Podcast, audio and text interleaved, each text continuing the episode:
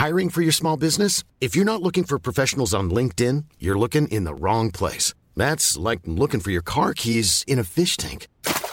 LinkedIn helps you hire professionals you can't find anywhere else, even those who aren't actively searching for a new job but might be open to the perfect role. In a given month, over 70% of LinkedIn users don't even visit other leading job sites. So start looking in the right place. With LinkedIn, you can hire professionals like a professional. Post your free job on linkedin.com slash people today.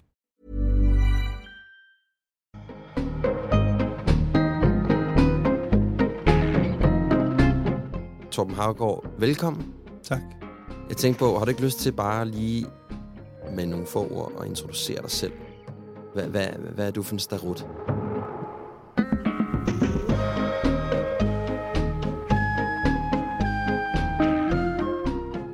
Jeg har været i militæret, øh, uddannet reserveser, har været 10 år reserveser Ja. ja. i Livgarden. Jeg har samtidig været politimand, uddannet politimand, og været i Københavns Politi i 12 år, hvor jeg i de 8 af de 12 år sad i fagforeningen, Københavns Politiforening og Dansk Politiforbund. Ja. Skiftede derfra til Novo Nordisk, hvor jeg blev personalkonsulent, seniorkonsulent og siden personalchef. Blev headhunted fransk-amerikansk medicinalfirma, jeg blev nordisk personale- og udviklingschef. Og efter et halvt år, så, så blev firmaet fusioneret med et andet medicinalfirma, og der blev jeg bedt om at være administrerende direktør i det danske datterselskab, som skulle udsættes for en stor forandringsproces, hvilket var den mest øh, spændende, hårde og lærerige periode i mit liv. Mm-hmm. Øh, efter øh, Ron Blanc, der kom jeg til Combat Computer som personaldirektør, øh, hvor jeg arbejdede også øh, internationalt, øh, men havde det danske datterselskab. Og da de så blev købt op af Hewlett Packard, øh, og det var dem, der købte os, så blev øh, min stedi, øh, stilling, øh, den, den blev selvfølgelig fjernet, fordi de havde to i forvejen. Mhm. Og så har jeg faktisk været selvstændig konsulent, øh, virksomheds- og organisationskonsulent siden Mm. men været inde i virksomheder og arbejdet deltid som personalechef og bygge personalefunktioner op, men lavet meget ledelsesudvikling, organisationsudvikling, teambuilding osv.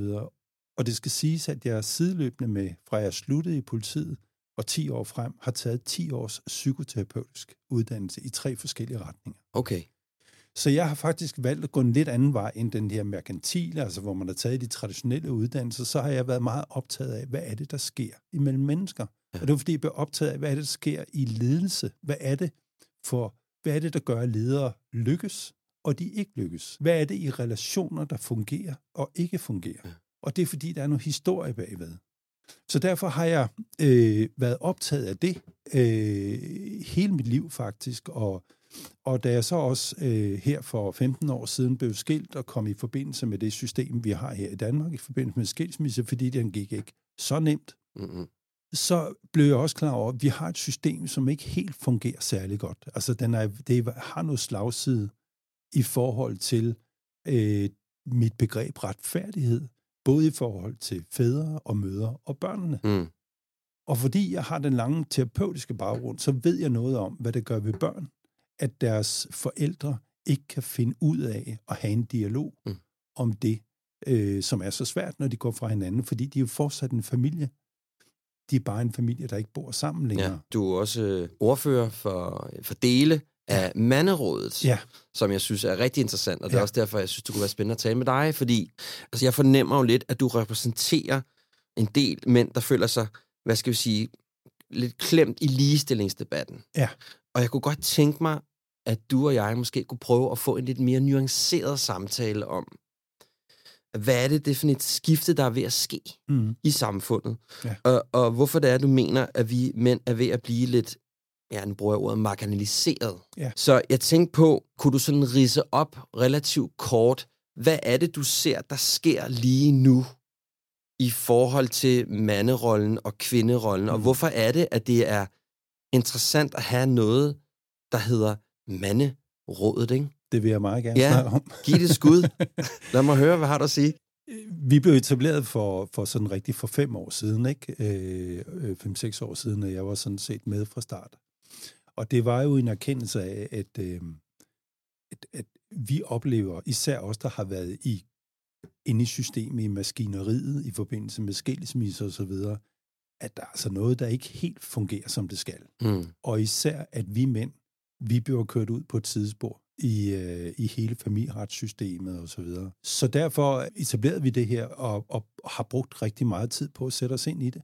Og der tilbage i 19, der udgav jeg jo den her bog, jeg har med, der hedder Et ja. samfund i ubalance, hvor jeg allerede kunne se de skævheder, som er ved at blive bygget op i systemet. Det, der er interessant ved ligestillingsfænomenet, som jeg kalder det, Mm. det er, at øh, det kommer ud af feminismen. Øh, og feminismen har helt tilbage i 69 øh, konkluderet eller defineret, at patriarkatet, altså du og jeg, Mhm. vi har undertrykt og kuget øh, kvinder igennem nærmest århundreder. Øh, og det er kollektivt. Det har vi alle sammen gjort. Så der er sådan, en, der er sådan en, en, et, et dogme om, at, at vi mænd, vi har været nogle værre nogen, og vi har holdt kvinder væk fra magt igennem århundreder. Øh, og så er ligestillingsfænomenet så dukket op. Og der har vi så fundet ud af, at øh, det har vi jo prøvet at, at, at tale ind i. Vi har jo prøvet at, at snakke ind i øh, definitionen af det. Hvad, hvad betyder det egentlig? Men vi har fundet ud af, øh, flere af os i mandrådet, at vi har ikke taleret ind i ligestillingsdebatten. Jeg synes, at det er spændende, fordi det er jo også vigtigt at sådan tale lidt ind og sige, hvad, hvad for nogle nuanceringer ligger der så i, at man for eksempel siger, at det er feminismen, der ligesom siger, at, at vi mænd har underkudet kvinden i århundreder, og, vi har ikke, og de har ikke fået lov til at, at være ved magten. De strukturer, vi har lavet i det samfund, som vi nu engang har haft, kan man tale om, at det faktisk kan være noget om det? Altså, er der noget med, at den måde, som vi mænd har været til på, eller er det de roller, vi bare har fået, der har gjort, at tingene er blevet sådan? Altså, kan du forstå, hvad jeg mener? forstår Fordi jeg er, jeg. lidt, jeg er lidt nysgerrig på, et eller andet sted kan jeg jo godt se, når jeg kigger sådan tilbage i tiden, så kan jeg jo godt se, at manden jo per definition har været mere, hvad skal vi sige, magtudøvende eller handlende, og kvinden har Ja. været mere hjemme i køkkenet og så videre. Ja. Og det er jo også en, tænker jeg, det er jo også en, en, en revolution imod det, at der skal være plads til, at man også kan gøre det modsatte, ikke? Jo, det, det kan man sagtens sige, men, Ja. men når man kigger tilbage i de sidste 100 år og ser på, hvordan vores samfund har udviklet sig, eller Mm. hele den vestlige verden har udviklet sig, så ser jeg det mere som, at, at mænd har taget ansvar for det, de kunne tage ansvar for. Okay. Vi kan jo ikke føde børn. Vi kan ikke reproducere øh, fysisk, øh, fordi det, det er kvindens opgave. Altså det kan man ikke, øh, det har man i hvert fald ikke fundet ud af at lave om på endnu. Nej, der er nogle biologiske begrænsninger. Ja, men jeg mener, at vi op igennem industrialiseringen, igennem krigene, igennem andesbevægelserne, igennem foreningslivet, igennem det at tage vare på, at samfund, det er nået til i den vestlige verden, der hvor vi er nu, det har vi mænd taget ansvar for, mm. fordi det er det, vi har kunnet. Det er den rolle, vi har set, der har været mest naturlig for os. Og det ligger i øvrigt også i de maskuline træk, altså den her testosteronen, der gør, at vi har fysikken, aggressionen, der gør, at vi vil kæmpe. Vi har øh, konkurrencemomentet, vi har stoiskheden, øh, vedholdenheden, øh, modet, som gør, at vi har påtaget os den rolle. Fordi at vi har godt vidst, at i visse situationer igennem øh, de kriser, vi har været igennem i samfundet, der har vi måttet gå ind og tage ansvar. Mm.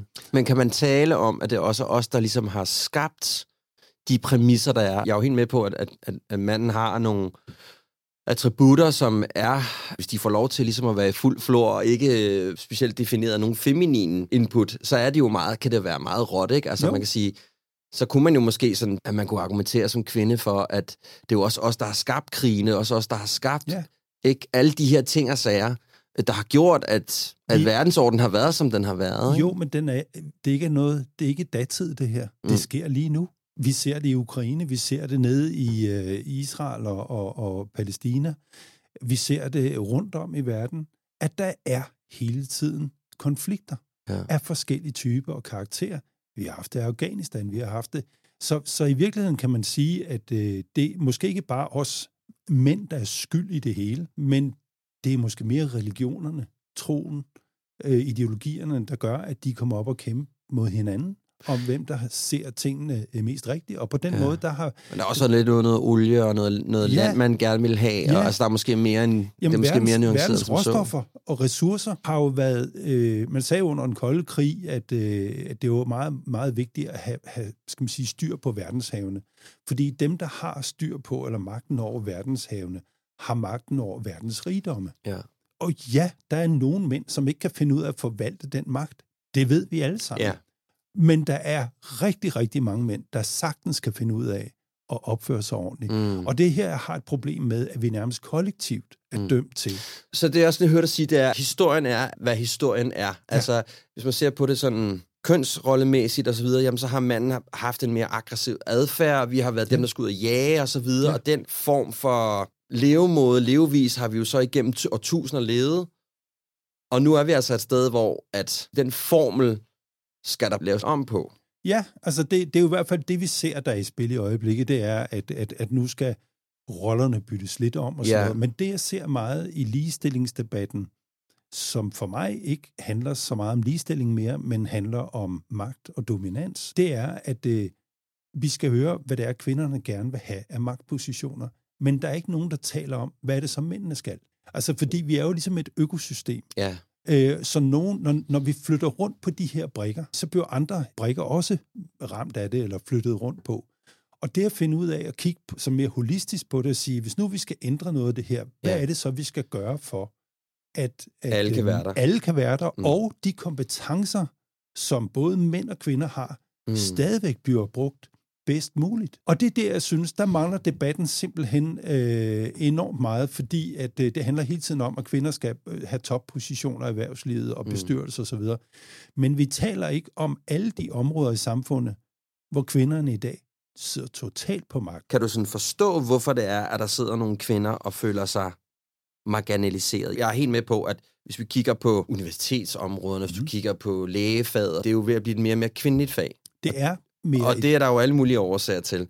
Vi kan godt tale om, hvordan man ligesom vælger at have den samtale Mm. i de forskellige organisationer, de forskellige mennesker osv. Mm. Men kan du forstå ønsket om at have samtalen om, at vi skal have ændret på den måde, som mænd og kvinder er sammen på i samfundet? Ja, det, det kan jeg godt forstå. Ja.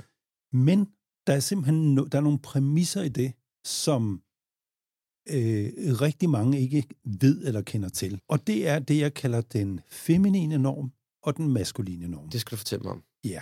Den feminine norm og den maskuline norm, og det har jeg jo oplevet meget, når jeg har lavet parterapi og, og terapi med mennesker, det er, at kvinders måde at diskutere på og, og debattere på mm. osv., er noget anderledes, end når vi to gør det. Vi mænd gør det. Det er lidt Vi- mere direkte måske. Ja, vi har lidt mere direkte, og vi har vores aggressionsskala, som går noget højere, og vi, vi kan råbe højt til sidst, og vi kan også begynde, du ved, at knytte næverne og sige, hvis ikke du forstår, hvad jeg mener, Ja, så, så så, har jeg altid nogle andre, vold. ja, Ja, så ja. har jeg nogle andre argumenter. Ja.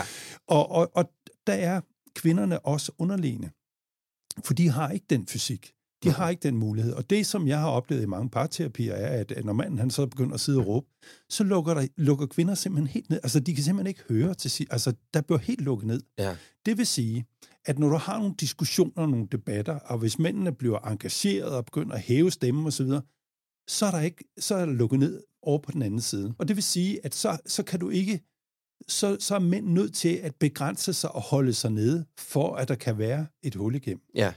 Det giver meget god mening. Det er her kæden hopper af i forhold til at forstå, at vi har forskellige tilgange til det, der hedder lederskab, til det at tage ansvar osv. Vi gør det på forskellige måder, og øh, kvinderne er mere procesagtige i deres måde at tale og diskutere på, fordi de diskuterer sig hen eller processer sig hen til en, en løsning, hvorimod vi mænd, vi får, vi får præsenteret et problem, og så finder vi en løsning. Ja. Altså, det er den lige vej.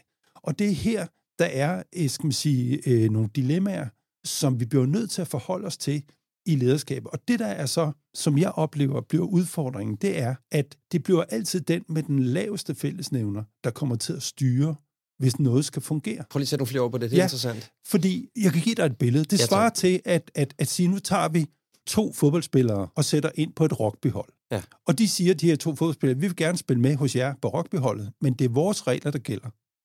I må ikke skubbe til os, I må ikke takle os hårdt, og, og øh, det er os, der bestemmer, hvor alvorligt det er. Så du får en anden norm ind, som ændrer kulturen i det, den, skal man sige, den maskuline del. Det er Mm. det, der sker, når du sætter kvinder ind i et... Øh, bare du tager en kvinde ind i et mandefællesskab, så ændrer kulturen sig lige, lige med det samme. Og du er nødt til at indrette dialogen, stemmeniveauet, til at det ikke kyser kvinden. Altså Ja. det, det, man er nødt til at finde et niveau, vi kan tale sammen på, Og der er mændene nødt til at begrænse sig og, og pakke sig ned for at kunne... Og det er rigtig uheldigt. Øh, Nå, og okay. det her, det kommer af... Den, den amerikanske psykologorganisation havde et mantra for, for år tilbage, jeg tror stadigvæk, de har det, som sagde, at vi skal pille aggression, konkurrence og stoiskhed ud af mænd og drenge. Okay. Det er lige præcis de egenskaber, der har gjort, at den vestlige verden er nået dertil, Ja. hvor vi er. Men så tænker jeg bare, for at bruge den analogi, hvordan tænker du så, hvis det er, at der står nogen, nu siger vi de der to fodboldspillere, som gerne vil ind og spille rugby, ikke? Altså, eller de, vi, de to fodboldspillere repræsenterer kvinderne, og, Ja, præcis. og, og manden, mændene bliver repræsenteret af rugbyspillerne. Hvordan får vi ligesom en samtale i gang med to grupper, der er så forskellige, men hvor alle skal kunne være der? Det er det, der er det svære. Ja, Det, det, og, og det er derfor, øh, når man siger diversitet Ja. og inklusion, øh, det handler om, at, at nu skal vi have alle ind og være med, og det handler også om, at nu skal vi pacificere patriarkatet eller maskuliniteten, for ellers kan vi andre ikke spille med på pladen. Og den dialog er svær. Hvordan gør vi det på en måde, så både mænd kan blomstre og kvinder kan blomstre? præcis. Og det er derfor, at jeg, jeg er altid efter de her, der bare siger diversitet, fordi det lyder så rigtigt, at nu skal vi have forskellighed. Men vi har så stor forskellighed i vores samfund, at de små subkulturer, vi har dannet, ideologier af alle mulige forskellige slags, det er det, der gør, at, at du har mange forskellige meninger og holdninger. Det svarer lidt til i virkeligheden, at hvis der stod på sådan en forsidebasker ved en kiosk her til morgen, FCK og Brøndby, de har fusioneret.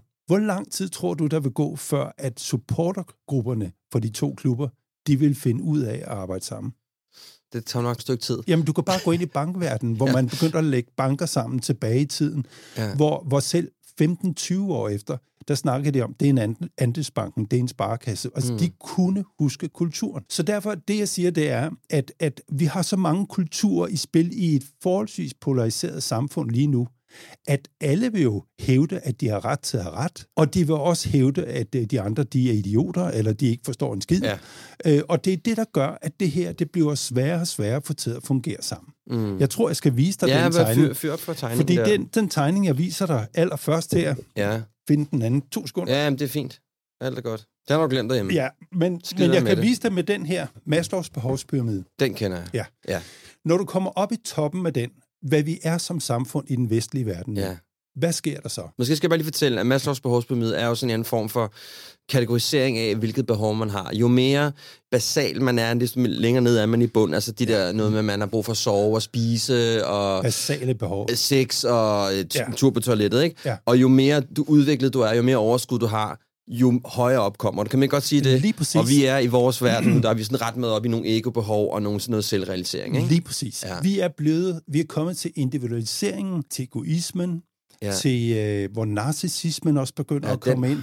Selvreal- den kører. Ja, selvrealisering og så videre. Så den tegning, jeg har lavet, det er, at, at toppen er røget af, af Maslows behovspyramide, og der er sket et vulkanudbrud. Der er kommet en masse små subkulturer, både på individuel plan, men også på gruppeplan, altså små subkulturer, som det kan være klimaaktivist, og det kan være øh, Ja, ja, alt trans- muligt. transseksuelle lige og- præcis. ja, ja. Alle mulige har hver deres nærmest ideologi og religion, hvordan det er at være Ja. i den her verden, og de kæmper alle sammen for Og få plads. at få plads. Så vi har en kamp i øjeblikket, en polariseret kamp, hvor alle prøver at være dem, der kommer til at styre og bestemme i det her samfund. Og den norm, som vi har haft, det har været en maskulin patriarkalsk norm, og det er den i virkeligheden, der skal bekæmpes.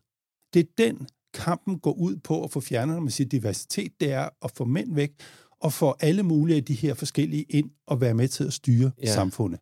Men det er svært, fordi Ja. at de har hver deres måde at se det hele på. Og det, er det, så, det kommer helt tilbage fra familien AS, som jeg kalder det, at når vi har de her 37 forskellige familiekulturer, som er det, der danner os i den måde, vi går til verden på, når vi kommer ud i sociale relationer, når mm. vi kommer ud i øh, på arbejdsmarkedet, så, så vil hver familie har jo sin holdning, sin holdninger, sin ideologi, sin etikker, sine moraler i, hvad der er rigtigt. Og alle vil jo hævde, at den måde, de er kommet ind i den her verden på, Mm. er den rigtige måde at gøre. Mm. det på. Hvorfor lederopgaven i virksomheden, den bliver mere og mere kompleks, fordi du har nogle meget, meget forskellige værdier, som skal finde ud af at spille sammen. Og det er derfor, man kan sige, at man kan ikke bare sige, at fordi kvinder nu de er bedre uddannet, øh, de har en, en akademisk uddannelse, flere kvinder har en akademisk uddannelse mm. nu, så er de bedre ledere. Nej, for en akademisk uddannelse er ikke en lederuddannelse. Det er en faglig, teknisk uddannelse på et eller andet bestemt fagområde, som de kan noget om. Det har intet med ledelse at gøre. Det forstår jeg også godt.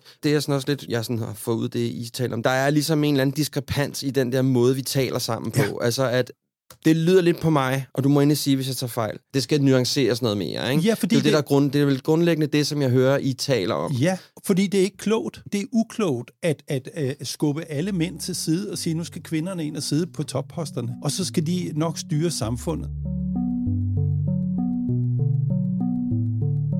Du lytter til Handkøn, en podcast om at genfinde mandens identitet. Der er nu mere end 80 episoder af Handkøn med kendte danske profiler, som du frit kan vælge imellem. Du kan for eksempel møde skuespilleren David Densig, tv- og radiovært Sara Bro, musikeren Paul Krabs eller politikeren Alex Vanopslagh, for bare at nævne nogle stykker. Og så husk at abonnere på Handkøn, for hver 14. dag kommer der nye, friske afsnit.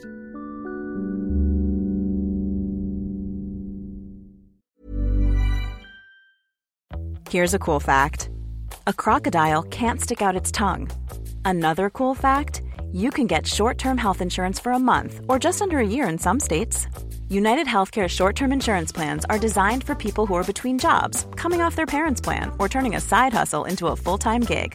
Underwritten by Golden Rule Insurance Company, they offer flexible, budget friendly coverage with access to a nationwide network of doctors and hospitals. Get more cool facts about United Healthcare short term plans at uh1.com. I'm Sandra, and I'm just the professional your small business was looking for. But you didn't hire me because you didn't use LinkedIn jobs. LinkedIn has professionals you can't find anywhere else, including those who aren't actively looking for a new job but might be open to the perfect role, like me. In a given month, over 70% of LinkedIn users don't visit other leading job sites. So if you're not looking on LinkedIn, you'll miss out on great candidates like Sandra. Start hiring professionals like a professional. Post your free job on linkedin.com/people today.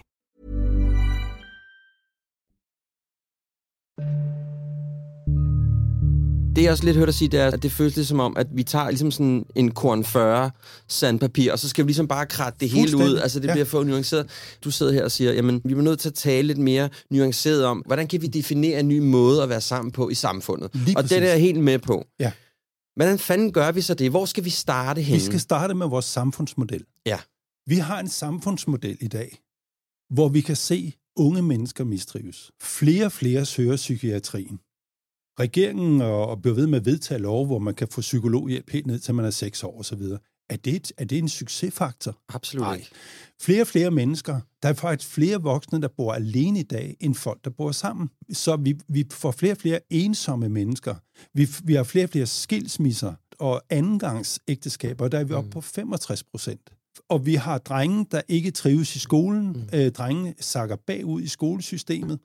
Så vi har en samfundsmodel, som efter min mening ikke fremmer det, mm. som jeg kalder et sundt samfund. Hvis nu leger, at de her systemer, de vel også lavet ud fra en eller anden form for patriarkalsk uniformeret måde at være på. Altså du kigger sådan meget på, tænker jeg, på industrien, du kigger meget på, på mm. måden skolen er bygget op og så videre. Der er nogle sådan lidt ud fra sådan en militaristisk tankegang om, at tingene skal være på nogle specifikke måder. Ja. Hele den måde, som systemet fungerer på nu, og det er jeg meget enig i, det fungerer ikke, for det er ud fra en patriarkalsk udgået idé om, at der er nogle måder og nogle hierarkier, der skal være, som ikke fungerer mere. Ikke? Ja. Så det, Det- er også det, der er problemet, det er, at vi ligesom prøver at indføre noget moderne, og synes jeg også positivt mere feminint ind i den måde. Du taler jo også meget om, at den altså, ledelse handler jo meget om at mærke og føle, være til stede og være empatisk osv. Ja. Altså, det er jo ligesom de, de, de systemer, der står sådan og, og, og gnider op mod hinanden. Lige Ikke? præcis. Ja. Men problemet er, at vi kæmper om det. Vi snakker ja. ikke om det. Vi går, I min optik, som, der kvinderne, som jeg synes er fantastiske, at de kunne komme ind på arbejdsmarkedet og forfølge Ja, ja, deres ambitioner og, og så videre, så videre. Men vi glemte at tale om, hvordan forvalter vi den vigtige institution, der hedder familien, Okay. som er i virkeligheden civilisationens og demokratiets fundament. Det er der, at børn lærer det, der hedder relationen, den måde, hvordan samarbejder man, også når det er svært osv. Ja. Der har man simpelthen gjort det, at man i den samfundsmodel, vi har, der har vi outsourcet børn, ældre og syge til den store farmor, vi kalder det offentlige. Ja, ja. Og, og så skal øh, alle voksne ud og, og, og, og, og, skal man sige, Og tjene øh, penge. og, tjene penge og, Ja. og så videre. Og så børnene, de bliver bare puttet i institutioner, og, og der er de så det meste af dagen. Altså, de er mere sammen med nogle andre børn og i institutioner, end de er sammen med forældrene Mm. mm. i det moderne samfund. Det synes jeg er en fejl. Absolut. Jeg synes, vi bør sætte os ned og sige, hvad gør vi? Fordi de første tre år i et barns liv er de vigtigste tre år. Og det er der, at forældrene må tage et ansvar. Det er naturligt, at kvinden føder børn. Det kan vi ikke lave om Nej. på. Når barnet er omkring øh, 10-12 måneder, så er det klar til at tage nye indtryk, som er faren, som hele tiden har været der i en normal kernefamilie, og taget sig af moren og barnet, men så kan faren begynde at tage over. Og så må man lave nogle ordninger, hvor mor og far skiftevis kan gå på nedsat tid Ja. og være sammen med barnet, så barnet kommer mindre tid i institution. To, tre, fire timer om dagen er rigeligt for et barn. Det, jeg hørte dig sige, det er, at det er ikke villigheden til at ændre sig. Nej. Du, det er ikke det, du har et problem Nej. med. Du har et problem på måden, i det system, det bliver sat ind i. Ja, Ja. Fordi der er nogen, der kommer med en anden norm og siger, nu skal I passe ind i den. Nu er det jeres norm, du og ikke længere mænd. Nu skal Mm. I stoppe. Og nu kommer vi med vores, altså den feminine og feministiske norm, Mm. og nu er det den, der skal gælde. Ja. Og så skal I Og den kan man ind. ikke sætte ind i det andet system. Nej, man kan ikke. Ah, okay. Og det er der fejlen er, og det er der, at, at, øh, at, at vi har de her, skal man sige, øh, his- historier og narrativer i øjeblikket, som vi bøvler meget med at sige, men, men det I gerne vil, det kan ikke lade sig gøre. Ja. Og vi taber meget som samfund ved at blive ved med at, at køre ud af, den, af den, øh, det her spor. Vi vil meget gerne i dialog med kvinderne og kvindeorganisationer. Vi har jo kvinder med i manderådet også, Mm. som siger, øh, vi kan rigtig godt lide kvinder, men vi vil bare gerne snakke med dem om, Men det er ikke det, det handler om. Det Nej. handler jo ikke om, om vi kan lide hinanden. Det handler om, hvordan vi skal være sammen Præcis. i samfundet. Ikke? på en måde, der gør, at vi kan forløse vores, øh, vores evner og vores potentiale fuldt ud. Ja. Sådan så vi får en helhed frem for, at vi nu skal prøve på at gøre mænd til kvinder og kvinder til mænd. Mm. Så får vi en eller anden brun leverpostej, som hverken eller Øh, altså, det, det duer simpelthen ikke. Vi ødelægger de to køn med de egenskaber, de har hver især, ved at fortsætte den her kamp. et sted, hvor jeg sagtens kan genkende også til nogle af de ting, du siger. Vi, vi skal også passe på ikke at fjerne det, der gør os maskuline, det, der gør feminin. Men lad os, vi kan jo sagtens tale om det felt, der er imellem os. Hvordan Ja. tilgår vi hinandens følelser, og hvordan, okay, det er måske en, en sindssygt dårlig idé, at vi som mænd, historisk set, og jeg oplever det stadigvæk, ikke rigtig formår at træne vores øh, drengebørn i at have en samtale om noget, der er sårbart osv. Men det er det hele, der ligesom skal op til, til, til en revision der, ikke? Det er det nemlig, og, mm. Mm. og, og lige præcis det her omkring følelserne, det har jeg jo med min terapeutiske baggrund og Ja. mange år, jeg har arbejdet med det, altså der, der, der ser jeg også det her i øjeblikket, at man, man er meget efter, at mænd og drenge skal kunne græde noget mere. Der må jeg bare sige, prøv nu at høre, der er stor forskel på maskuline følelser og feminine følelser. Og det, jeg hører meget, er, når kvinderne siger, at mændene de skal være mere bløde, de skal være mere osv., så er det ud fra en feminin forståelse mm. eller norm af, hvordan det er at være følsom. Vi mænd, vi er sårbare.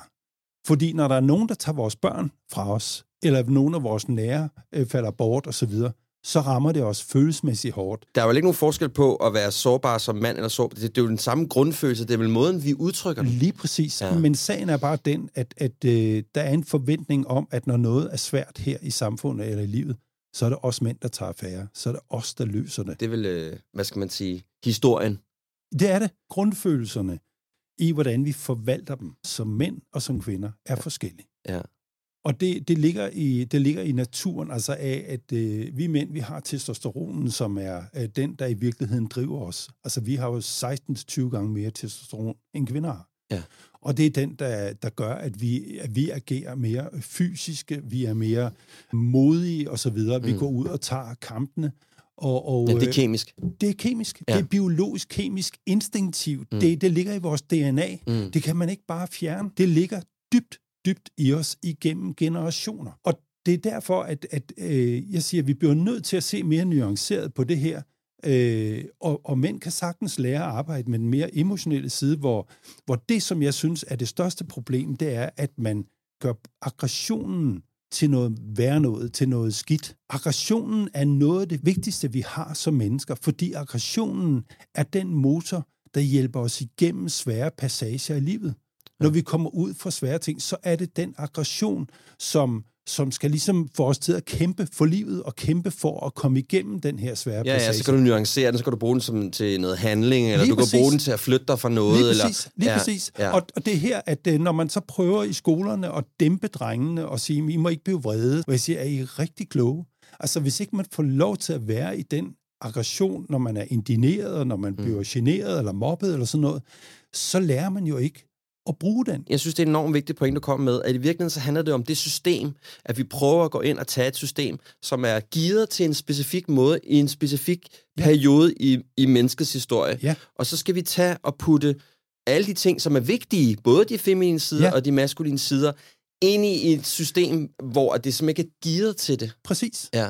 Det er nemlig det, der er problemet. Ja. Og, så, og så er der en kamp om, hvem har ret, hvem skal vinde det her. Ja. Og der er ikke rigtig nogen, der kan have ret inden det, for der er ikke noget, der passer ind. Der er ikke nogen af, Nej. af gearstangen eller motoren, den er ikke gearet til at køre på bio, bio den ikke. 95. Så vi er Nej. nødt til at, ligesom, at trække håndbremsen og starte lidt forfra og sige, hvordan mm. forvalter vi det her? Ja, og det synes jeg er spændende. Det kunne ja. jeg godt tænke mig, hvad, hvad, hvad fanden gør vi så, Torben? Fordi nu er vi jo et, et, et sted, hvor at du og jeg kan sidde her og blive evigt kloge om, at vi har et system, det fungerer ikke i forhold til det, både i forhold til mænd og rettigheder, og der er jo, det er jo en lang snak, ikke? og ligeløn og så videre, som vi også taler om, men det, det, det gider vi sgu ikke at skøjte rundt i Nej, i dag. nej. Men hvad, hvad gør vi så? Altså, hvad, hvis, hvis du bare kunne få carte blanche, nøglerne til alle ministerierne, kongeriget, værsgo, hvad kunne du så se, vi skulle gøre? Jeg vil sige til dem, prøv nu at høre her, venner. Det fundamentalt vigtigste, vi har i det her samfund, i civilisationen, det er familien. Mm-hmm. Familien er fundamentet i den vestlige verden. Ja.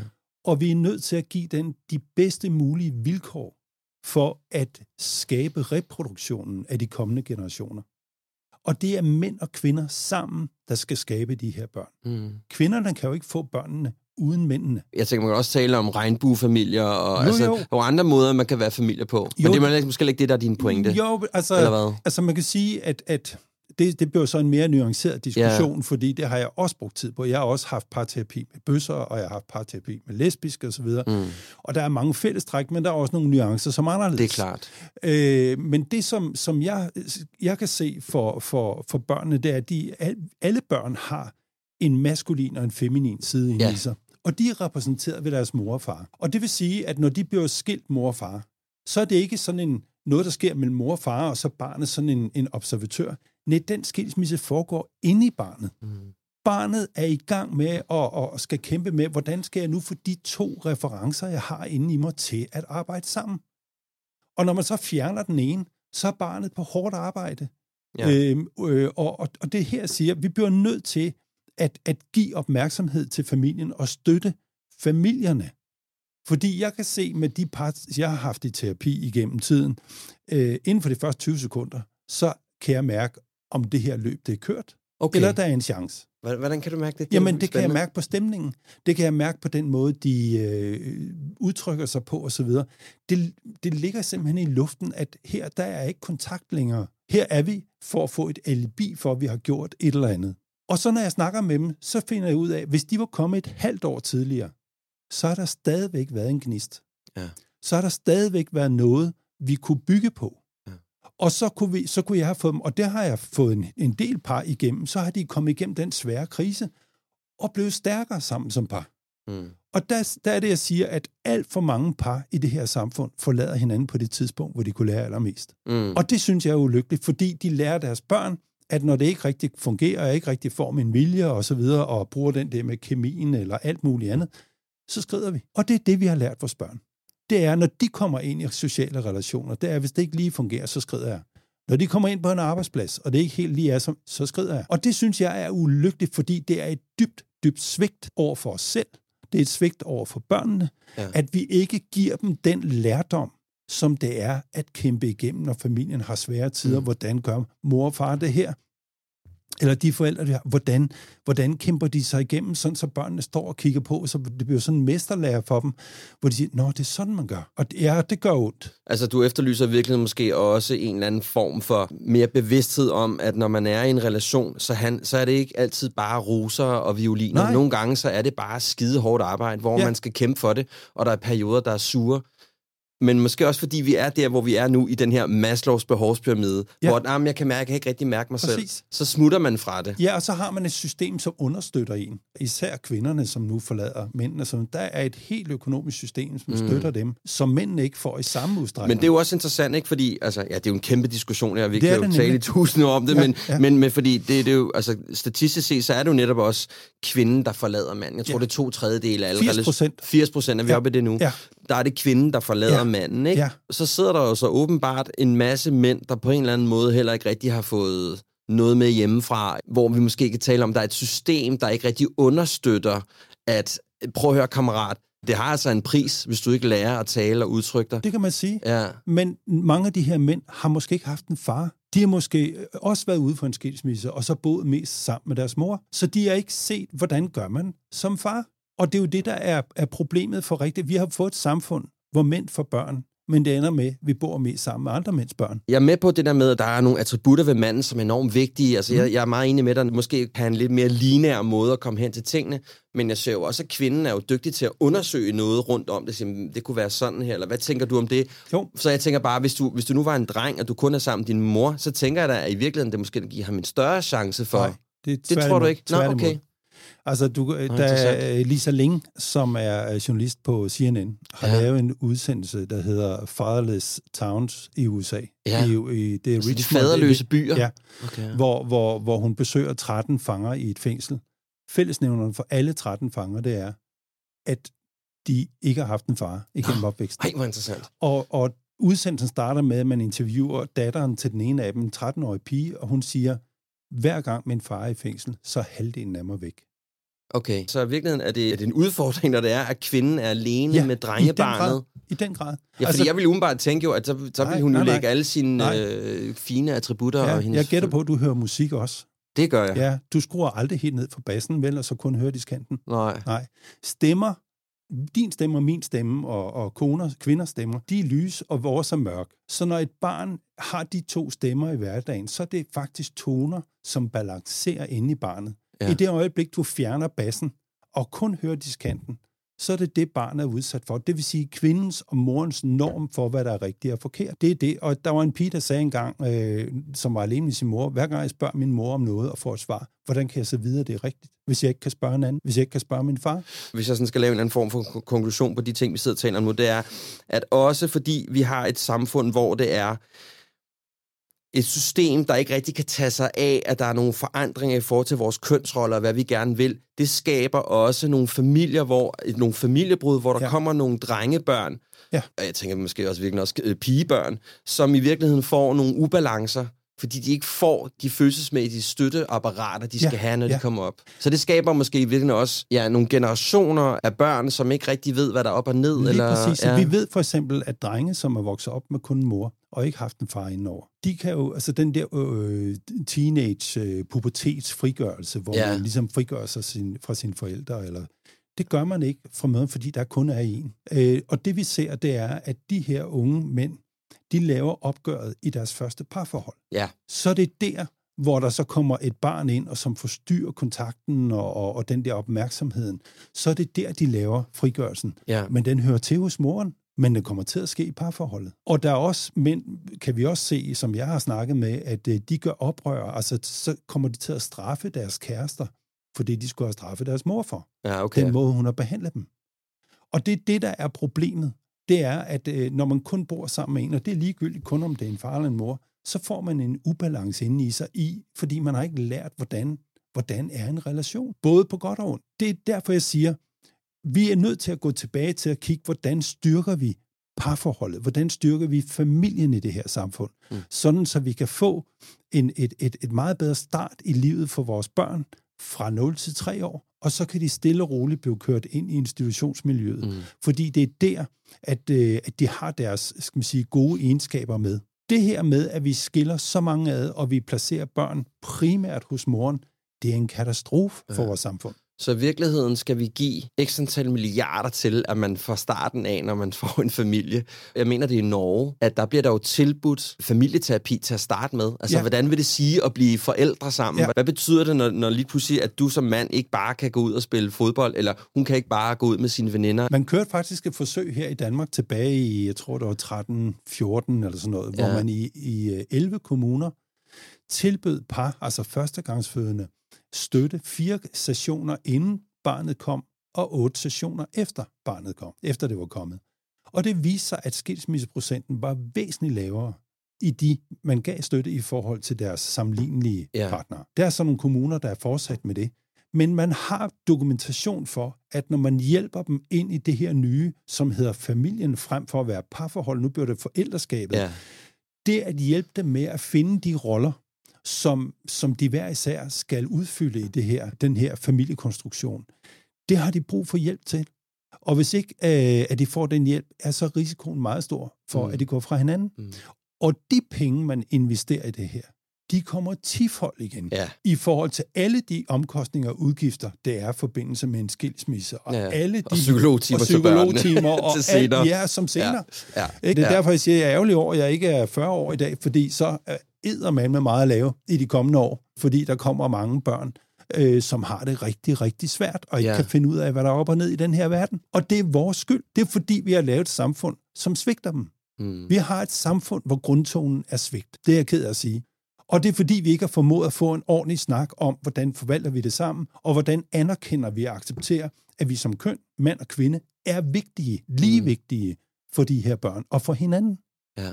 Det er det, vi arbejder for Ja. i manderådet. Jeg hører tit historien om, at hun har flere rettigheder. Mm. hvis det er, at de bliver skilt. At det er ligesom også, hvad skal man sige, en reminiscens af de gamle systemer. Ja. Altså, hvorfor eksisterer det i din optik, de her ubalancer? Vi har jo i manderådet nogen, som har arbejdet helt tilbage fra 96, hvor man begyndte at kigge på det her. Der er jo gået øh, over 20 år, 25 år efterhånden, ikke? Og vi har jo råbt op om, at i forbindelse med forældreansvarsloven, hvor vi fik, øh, øh, begge fik forældremyndighed osv., så er der rigtig mange mænd og fædre, som gerne vil tage ansvar for deres børn. Mm. Men man har hele tiden lavet systemer, der har gjort, at kvinden, hvis hun ville, kan fjerne børnene fra deres far. Og det er der en forklaring på. Øh, men det er det, der er sket, og det nye familieretssystem, der sørger man for at vedtage lov om psykisk vold, der trådte i kraft en måned inden det nye familieretssystem trådte i kraft. Mhm. Lov om psykisk vold kan man gå ind på et krisecenter, kvindekrisecenter, og sige, jeg har været udsat for psykisk vold. Okay, så får man en krisecentererklæring, man kan tage med i retten, og så har man, kan man dokumentere, at her er en højkonflikt.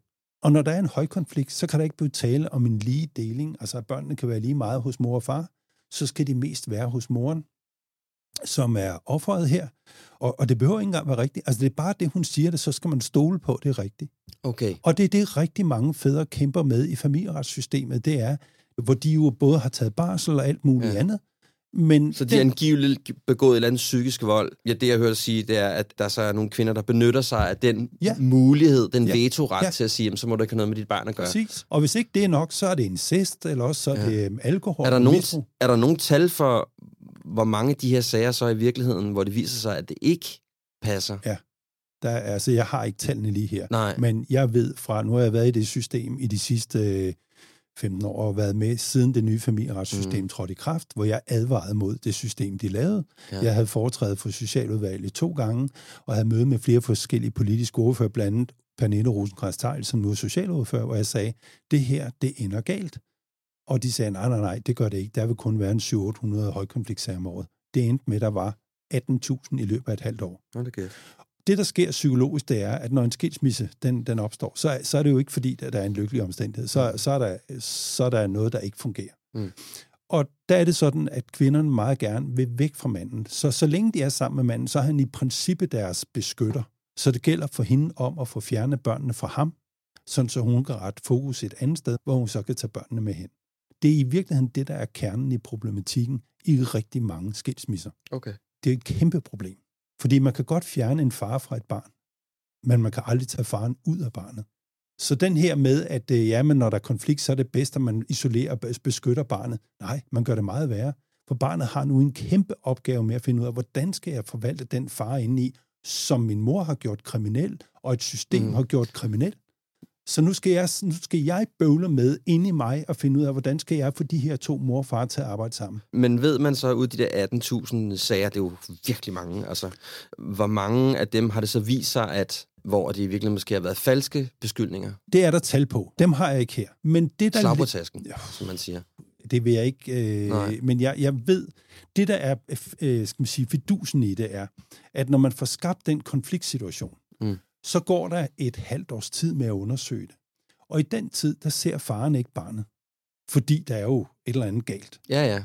Så, skal, så er det det her med tilknytningen, der bliver problemet. Mm. Mm. Så jo længere vi kommer hen, jo fjernere bliver faren for barnet.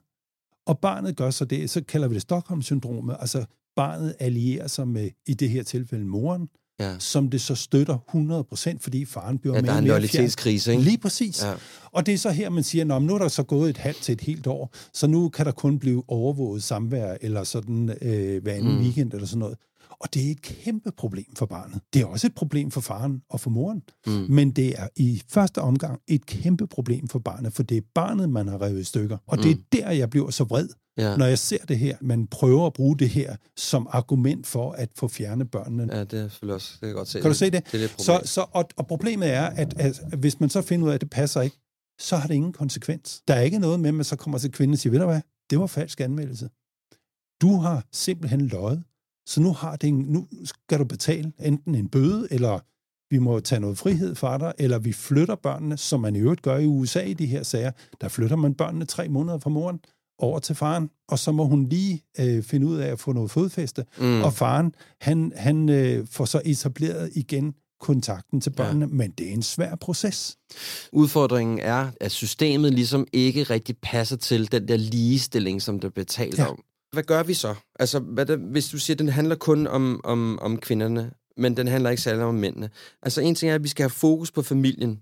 Vi skal have fokus på den måde, som vi er i familien. Vi skal have fokus på den måde, som vi håndterer det at være gift, før, under, efter, mm. Og så videre. Ja. Hvad ellers i forhold i ligestillingens navn? Hvad kan vi ellers gøre for, at vi, at vi kan mødes et eller andet sted? Ja, man går simpelthen ind og kigger på, øh, altså på, på virksomhederne, øh, som når man laver en, en skal man sige, øh, en turnaround, altså man laver, ligesom øh, genopfinder den, fordi den er fusioneret osv., så kommer man ind og kigger på, hvad er det for kompetencer, der er brug for i den her virksomhed? Øh, hvad, er det, hvad er det, mændene kan? Hvad er det, kvinderne, kvinderne kan? Og hvordan matcher vi det på den bedst mulige måde, så det kommer til at fungere sammen? Ja. sådan så at vi, vi får nogle, nogle enheder, hvor det ikke er en kamp om, som jeg siger, kamp om vetoretten. Fordi hvem af os skal have ret? Mm. Kvinderne eller mændene? Men at vi har et fællesskab om, at øh, det I mænd kan, det gør I, og det vi kvinder kan, det gør vi, og vi får det til at gå op i en højere enhed. Mm. Det, der tit er udfordringen, det er jo netop det med, at I gør det der, og vi gør det der. Men det er jo lige præcis skærefladen imellem de to. Ja. Det er jo det, der er udfordringen. Ikke? Ja, det er, vi, det er det. vi kan alle sammen godt blive enige om, at det der system, vi har nu, det fungerer ikke på alle måder. Præcis. Skolesystemet fungerer ikke i Nej. min optik. Nej, vi har brug for at få en, og ligesom sætte os ned, og så lad os tale forfra, hvordan får vi det her til at fungere på en måde, så vi, så vi får samfundet i balance. Ja, og måske sige, nu, nu, trækker vi en, nu trækker vi en streg i sandet. Ja, Ikke? Og så præcis. siger vi, okay, godt, vi har en fortid, det har fungeret på nogle specifikke måder. Ja. Vi har været dygtige til at lave nogle krige osv. osv., osv. Og det kommer, den, den, den del får vi nok ikke lige til. Den får Det vi ikke lige igen. Det kommer ikke til at forsvinde lige nu. Men hvis nu som udgangspunkt siger, at vi begge to skal kunne sidde ved bordet, Ja. hvad er det så, at vi kan gøre for hinanden? Fordi Præcis. hvad er det for nogle ting, mændene kan, og hvad er det for nogle ting, kvinderne Ja. kan? Ja. Og hvordan respekterer vi, det er jo også det, der er det interessante at sige, hvordan respekterer vi, hvis manden har det her, vi har jo nogle andre måder Præcis. at kigge på verden på. Ja. Hvordan kan der blive plads til, at der også en gang imellem kan være to fodboldspillere på rugbyholdet? Det er det. Det er jo det, der er interessant, Ja, ikke? og hvilke virksomhedstyper, hvilke områder giver det god mening at have de fodboldspillere? Ja. Altså øh, der, hvor de ligesom kan gå ind og tage lederskabet. Ja. Og hvor er det, mændene kan tage lederskabet? Ja. Altså virksomhed er jo en ting, men jeg tænker jo også, samfundet, at vi skal kunne være sammen, at, vi kan, at, at der er plads til, at vi kan være der sammen, ikke? Ja, og lige nu, så er der med den her frembrusende feminisme skabt sådan et modsætningsforhold. Altså, mm. et. Vi bliver nødt til, at at det skal være mere nuanceret. ja, det skal det, og Ja. ja. vi er nødt til at gå ind og snakke om, hvordan får vi det her i balance igen. Det er Mm. derfor, min bog hedder Et samfund i ubalance. Mm. Fordi at balancerne er simpelthen, de, altså det dur ikke i Nej, øjeblikket. nej. Og vi bliver nødt til og stoppe op og sige, hvordan gør vi det her? Ja. ja, der er i hvert fald noget diskrepans i måden, at vi tilgår hinandens øh, maskulin og feminin måder at være til på i verden. Ja. Ikke? Men altså, jeg tænker, at alt skal jo tages med et grænsalt, og selvfølgelig tænker jeg da også, at der der må også være virksomheder, hvor der er lidt mere plads til, eller institutioner, hvor der er plads til, både man er det ene eller det andet. Ikke? Selvfølgelig, og ja, det ja. skal der være. Ja, altså, ja. det synes jeg, at der skal være unge mænd, og der skal være mænd også i børnehaveinstitutioner, Ja, fordi Ja, de ja. små børn har brug for at have en, en manderolle at kigge på. Og det kan vi jo se, når der kommer unge mænd ind. Jeg har en søn, der er, er i øjeblikket er i øh, vikar i en folkeskole og Mm. børnehave osv. Og, og de her små drenge, de går jo til ham hele tiden. Det gør pigerne også. Altså, de vil gerne udfordre ham, og de vil gerne lege med ham og så videre, fordi det er en dreng, og det, det har de brug for. Konklusionen er, at vi skal nok i virkeligheden tage det der system, vi har nu. Det skal lidt på mødingen. Ja. Vi skal lidt finde ud af, hvordan kan vi snakke sammen på en anden måde. Trække en streg i sandet og Ja. sige, vi kan begge to noget. Ja. Hvordan kan vi mødes og tale om det? Og så lade være med måske, at vi kaster så meget mudder på hinanden, og måske også i virkeligheden sige, jamen altså, I kan noget, vi kan noget, men sammen kan vi noget rigtig fedt. Ja, Ikke? og ved du hvad? Jeg tror, 80 procent af befolkningen sidder og venter på det her. Ja. Der er nogle, nogle skal man sige, meget aggressive, rabiate øh, øh, typer, som sørger for at køre den her dagsorden. Og der sidder rigtig mange mennesker derude, som tænker, hvad i himlens navn er det, der foregår? Og så kommer der nok noget diskrepans i måden, man øh, tilgår øh, tingene på. Det ikke? gør der. Ja.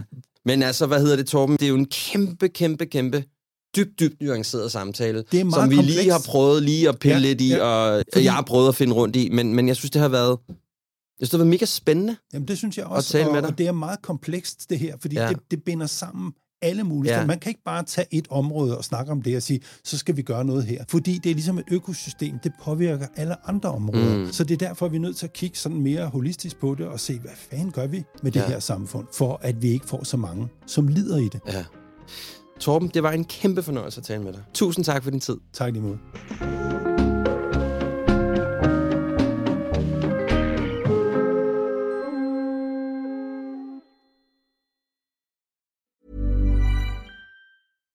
Hey, it's Paige DeSorbo from Giggly Squad. High quality fashion without the price tag. Say hello to Quince. I'm snagging high-end essentials like cozy cashmere sweaters, sleek leather jackets, fine jewelry, and so much more. With Quince being 50 to 80% less than similar brands. And they partner with factories that prioritize safe, ethical, and responsible manufacturing. I love that. Luxury quality within reach. Go to quince.com slash style to get free shipping and 365 day returns on your next order. Quince.com slash style.